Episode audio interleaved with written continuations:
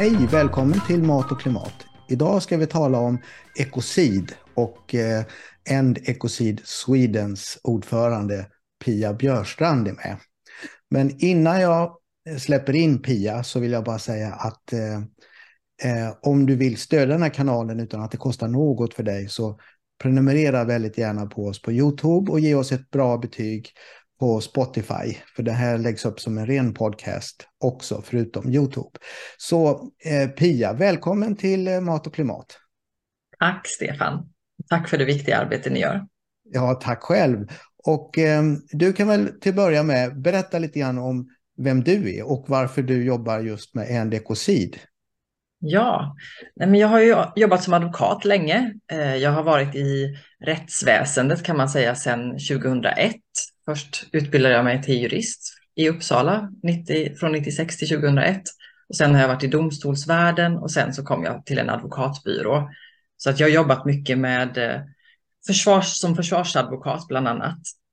Men jag har hela tiden haft miljöengagemanget eh, vid sidan om kan man säga, men det är det jag brinner för mest. Jag har redan eh, i unga år insett att vi tar inte hand om vår jord som vi borde och börjat engagera mig på olika sätt. Och 2008 när jag födde mitt första barn så blev det här väldigt påtagligt och då var, det var också då det var väldigt stort med eh, COP-mötet i Köpenhamn så att klimatfrågan blev eh, synlig på ett helt annat sätt än vad det hade varit tidigare. Och sen dess så har jag engagerat mig i klimataktion där jag nu är talesperson och numera är jag numera också ordförande för End Ecocide och det väver ju bra ihop med min kunskap om juridik eftersom det är en juridisk fråga. Ja, och ekocid är det, det svenska ordet? Ekocid är det svenska ordet. Ja, så mm. Eco, End Ecocide är en internationell organisation med en svensk avdelning? Ja, det kan man säga. Det är en fristående svensk avdelning, men det finns en eh, internationell eh, organisation som samordnar alla möjliga nationella organisationer som heter Stop e- Ecocide. Okej, okay. och då kan du förklara vad är egentligen ekocid för någonting? För jag tror ordet är ganska obekant bekant för de flesta. Ja, absolut. Och ekocid betyder egentligen att ta död på sitt eget hem. Det är storskalig miljöförstöring, det vill säga vi, vi håller på att förstöra vår planet.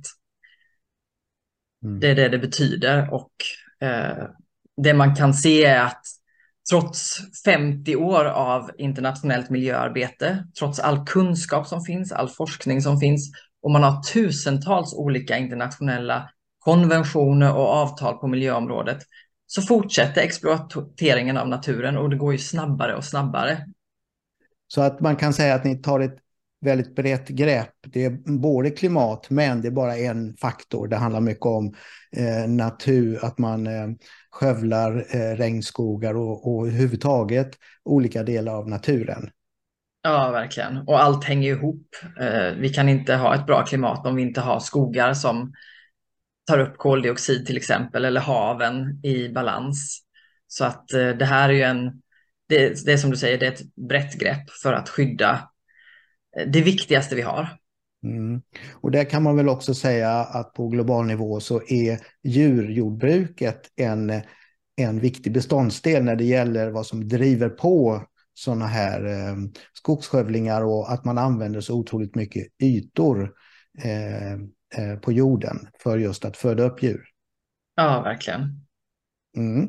Och eh, du kan väl då förklara vad innebär en internationell ekocidlag. Hur skulle, vad betyder det och hur skulle man kunna utforma det?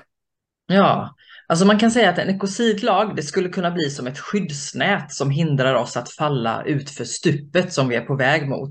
Det vill säga massförstörelsen av vår miljö som i sin tur riskerar att utplåna hela den mänskliga civilisationen och en stor del av livet på den här planeten det är ju det vi är på väg mot och redan är inne i kan man säga. Vi, vi har ju redan en massutrotning till exempel och vi har eh, vi ser katastrofer där människor dör och skadas och även egendom skadas i stor omfattning på grund av klimatkrisen.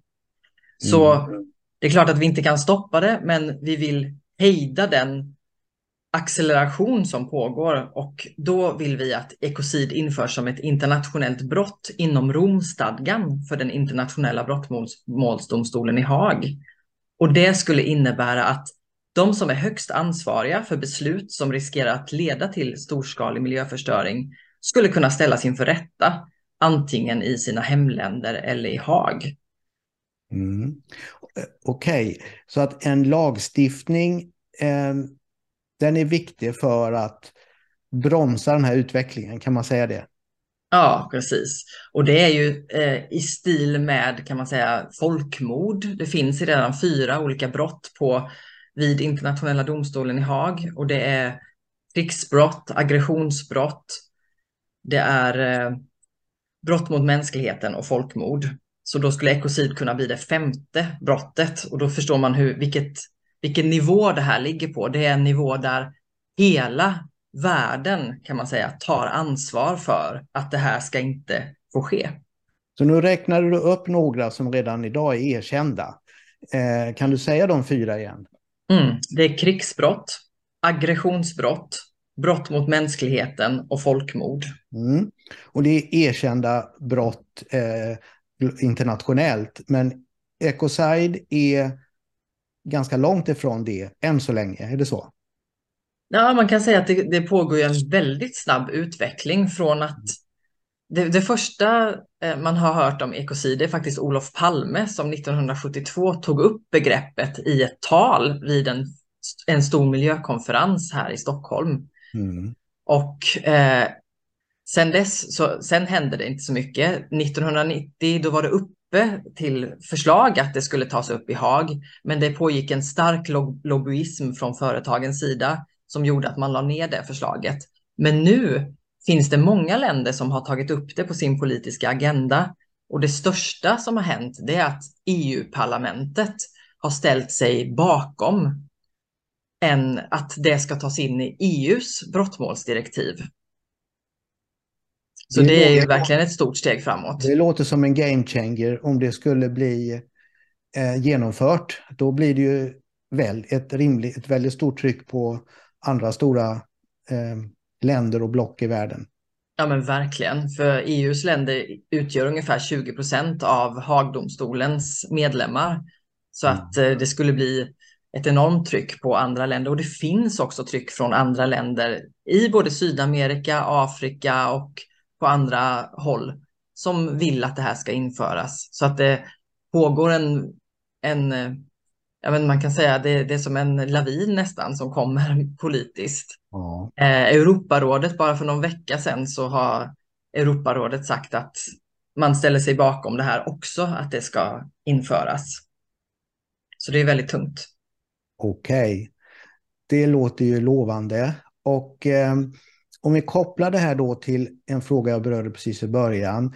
Hur kan man koppla det här till produktionen av eh, mat och då kanske i synnerhet kött, mjölkprodukter och så. Hur ser kopplingen ut? Ja, nej men vår matproduktion är ju, jag menar det är en överlevnadsfråga. Vi behöver mat för att överleva och jordbruket står ju därmed i en, det har en otrolig nyckelroll i hela omställningen för att jordbruket är som du säger, det är just nu en stor förstörare. Men det skulle kunna bli en eh, stor, en viktig, ha en viktig roll i hur vi kan behandla vår jord i framtiden. Så att om man, som det ser ut nu, så är det ju så att de flesta lagar, om man tittar i Sverige till exempel, det gynnar ett jordbruk som skadar naturen. Ja. Det lönar sig att driva jordbruk som förstör våra jordar, som ökar på klimatpåverkan och, så, och som har eh, standard som skadar våra djur till exempel. Mm. Eh, och det har ju effekten att jordbrukare begränsas till att ha minimala nivåer av omsorg om naturen och om sin bostad. Och det leder ju då till försämring av jordar, sämre biologisk mångfald, förvärrade klimatförändringar som vi ser nu. Så det man kan se, en sån här lag skulle gynna dem som vill bedriva jordbruk på ett positivt sätt, som vill ha regenerativa metoder där jorden istället förstärks, där vår boskap kan behandlas på ett hum, ja, men, humant sätt, ska man inte säga, men på ett eh, omsorgsfullt sätt. Och att våra ekosystem återställs så att de kan bli både produktiva och hälsosamma. Precis, och eh, något nu, nu går jag in lite grann på det nationella, en kort ögonblick. Mm. I många länder så har man, speciellt i EU tror jag, men jag tror det gäller hela världen, när det gäller stora köttproducenter så har man ingången att just i vårt land så är, har, tänker vi på naturvärdena och djurens hälsa och så. Sverige säger vi det, men man säger det i många länder ute i Europa också. Portugal, Spanien, Italien, Tyskland och så. Och eh, det finns en nationalism kan man säga i den här frågan. Men visst är det så att ett stort problem, det här är en ledande fråga, ett stort problem är att 70 procent av all, alla matväxter som odlas i Sverige till exempel odlas för djuren. Så att i, i de flesta länder ser det ut så ungefär, speciellt i EU. Och det betyder ju då att, att väldigt mycket odlingsmark går åt till, till att odla mat till djur. Och då vet vi att till exempel nötdjur använder 3% av det de får in kommer ut i form av kalorier. Så att 100% kalorier in och några få procent kalorier ut i form av kött. Det säger sig själv, tycker jag, att det är ohållbart. Eh, hur, hur, eh, hur ska man se på utifrån ett svenskt perspektiv? Eh, är det att man tar bort de subventioner som finns till till eh, indirekt och direkt till produktion av kött och mjölkprodukter till exempel. Är det en väg att gå? Mm. Det är omöjligt att säga hur en sån här lag skulle utfalla mm. i specifika fall. Eh, mm. det, är ju, det siktar ju på massförstörelse och det, det måste ju avvägas av domstolen vad, vad det innebär. Men vi kan ju se att jordbruket internationellt sett och nationellt sett bidrar till en försämring av miljön, mm. tyvärr. Och eh, då är djurhållningen en av de viktigaste faktorerna att lösa hur man ska kunna bedriva djurhållning på ett sätt som inte skadar miljön. Mm. Om det nu ska till en djurhållning. Men eh, om man mm. förutsätter att det fortfarande ska vara någon form av djurhållning, så hur kan det bedrivas på ett sätt som är i samklang med ekosystemen som mm. det har varit i många tusen år. Man kan säga att det är omfattningen, att det är så otroligt mycket djur som föds upp för att bli mat som är en del i ekosid, ekosidproblemen. Mm, det skulle det kunna vara. Mm. Och för att då vara tydlig, ekocid sysslar bara med internationell lagstiftning. Det jag gled in på nu är hur EU eh, e och nationell lagstiftning eh, som inte hänger ihop med ekocid skulle kunna se ut. För att om vi får en ekocidlagstiftning så skulle ju det innebära ett förpliktigande från en massa länder som står bakom mm. det här att agera mot förstörelse. Det är ju så, det skulle ju införlivas också i den nationella lagstiftningen så det ingår också att man om man skriver på ett sånt här avtal då ska man också eh, ändra sin egen nationella lagstiftning så att det så att det går igenom även där. Mm. Om vi då tittar på svenska organisationer, hur, hur, stort stöd finns det här hos de stora miljöorganisationerna till exempel? Idag är det ett eh, skrämmande svagt stöd skulle jag säga. Eh, det är lite märkligt tycker jag att inte de största miljöorganisationerna i Sverige ställer sig bakom för att internationellt sett så finns det ett väldigt starkt stöd från olika miljöorganisationer. Men i Sverige, mig veteligt, så ja, jag, jag, ska inte, jag är inte helt säker på, men jag vet att i alla fall Naturskyddsföreningen har inte ställt sig bakom en ekocidlag. Sen är jag lite osäker på hur WWF och Greenpeace ställer sig. Ja, de tre, de tre stora. Mm. Och, och, ehm, så att det här är en intressant fråga, du som lyssnar på det här. Driv gärna det här i din egen organisation. Lägg motion till kongressen om det behövs för Naturskyddsföreningen eller Greenpeace Sverige eller WWF Sverige eller andra miljöorganisationer för att eh, det behövs stöd ifrån både den delen av samhället men också ifrån de politiska partierna. Och då är frågan, hur ser det ut i Sverige? Finns det något parti som, som driver det här? Mm, inte officiellt, eh, men ja, jag, jag, kan inte, det pågår ett politiskt arbete där eh, det finns en del partier som vill jobba för ekocid, men det finns inget parti som officiellt driver frågan. Vi hoppas på att det här ska bli en opolitisk fråga, det vill säga att man inte ska ladda den på så sätt som många miljöfrågor laddas idag, vilket gör att det blir omöjligt att komma fram till breda förslag från regering eller riksdag. Utan här vill vi se, vi vill gärna se en koalition från alla partier i Sverige där Sverige som ofta har varit ett föregångsland i miljöfrågor skulle kunna ta täten och driva den här frågan.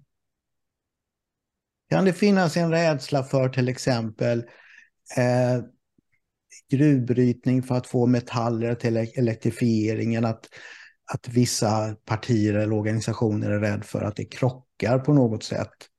Eh, jag tycker inte att det borde göra det. Därför att eh, utifrån de lagstiftning vi har i Sverige så, tro, så, så finns, har vi i Sverige en tillräckligt stark lagstiftning när det gäller till exempel den delen som handlar om gruvbrytning för att få metaller? Mm. Ja, men det kan säkert finnas en rädsla från olika håll hur det här skulle påverka mm. eh, de olika, ja, olika industrier till exempel. Och som sagt, det är fortfarande oklart i vilken omfattning det skulle påverka. Eh, det jag tycker är viktigt med ekocid är att det är ett viktigt steg för att markera att det finns gränser för hur vi kan utnyttja naturen. Mm. Och det tror jag är någonting som kan påverka hela samhället och företag kan börja tänka i andra banor, det vill säga att man inte alltid sätter vinsten främst utan att man också har någon slags stopp. Att ja, men mm. vi kan gå så här långt men inte längre. Och det stoppet tycker jag är väldigt viktigt för att få att leva inom den här planetens gränser. Det är där jag ser att en ekocidlag kan göra skillnad. Så att eh, det ska bli jätteintressant att följa utvecklingen här nu på EU-nivå till exempel. Och det du säger om EU-processen tyder på att frågan håller på att bli eh, mindre partipolitisk där. Och det vore ju toppen om det kunde bli så i Sverige och massa andra länder också. Så att vi faktiskt ser det här som en, en överlevnadsfråga oavsett vilken politisk färg man har. Ja, verkligen. För att det är som du säger, oavsett vem man röstar på så behöver vi alla bo på den här planeten. Mm. Kan man bli medlem som individ eller är det mer som en organisation som inte har individuellt medlemskap? Ni ser, ni som följer det här på Youtube, ser Ecocids logga och hemsida endecocide.se. Kan jag till exempel bli medlem i organisationen? Absolut, vem som helst kan bli medlem och stötta vårt arbete. Mm. Jag är med, då fixar jag det efter intervjun. Härligt Stefan. Eh, jätteintressant eh, Pia och eh, så jag tackar dig. Tack för att du var med och vi kommer återkomma om något halvår eller så igen tycker jag. Härligt, stort mm. tack. Och eh, återigen, du som lyssnar på den här intervjun särskilt, eh, för att besöka Ecoside and Ecoside Sveriges hemsida så är alltså www.endecoside.se endecoside.se. Och Ecoside stavas ju med två C.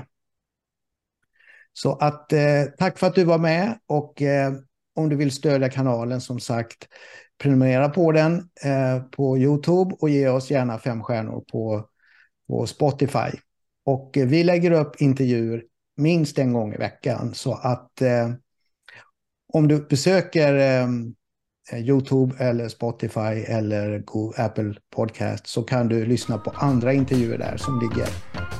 Tack för att du var med.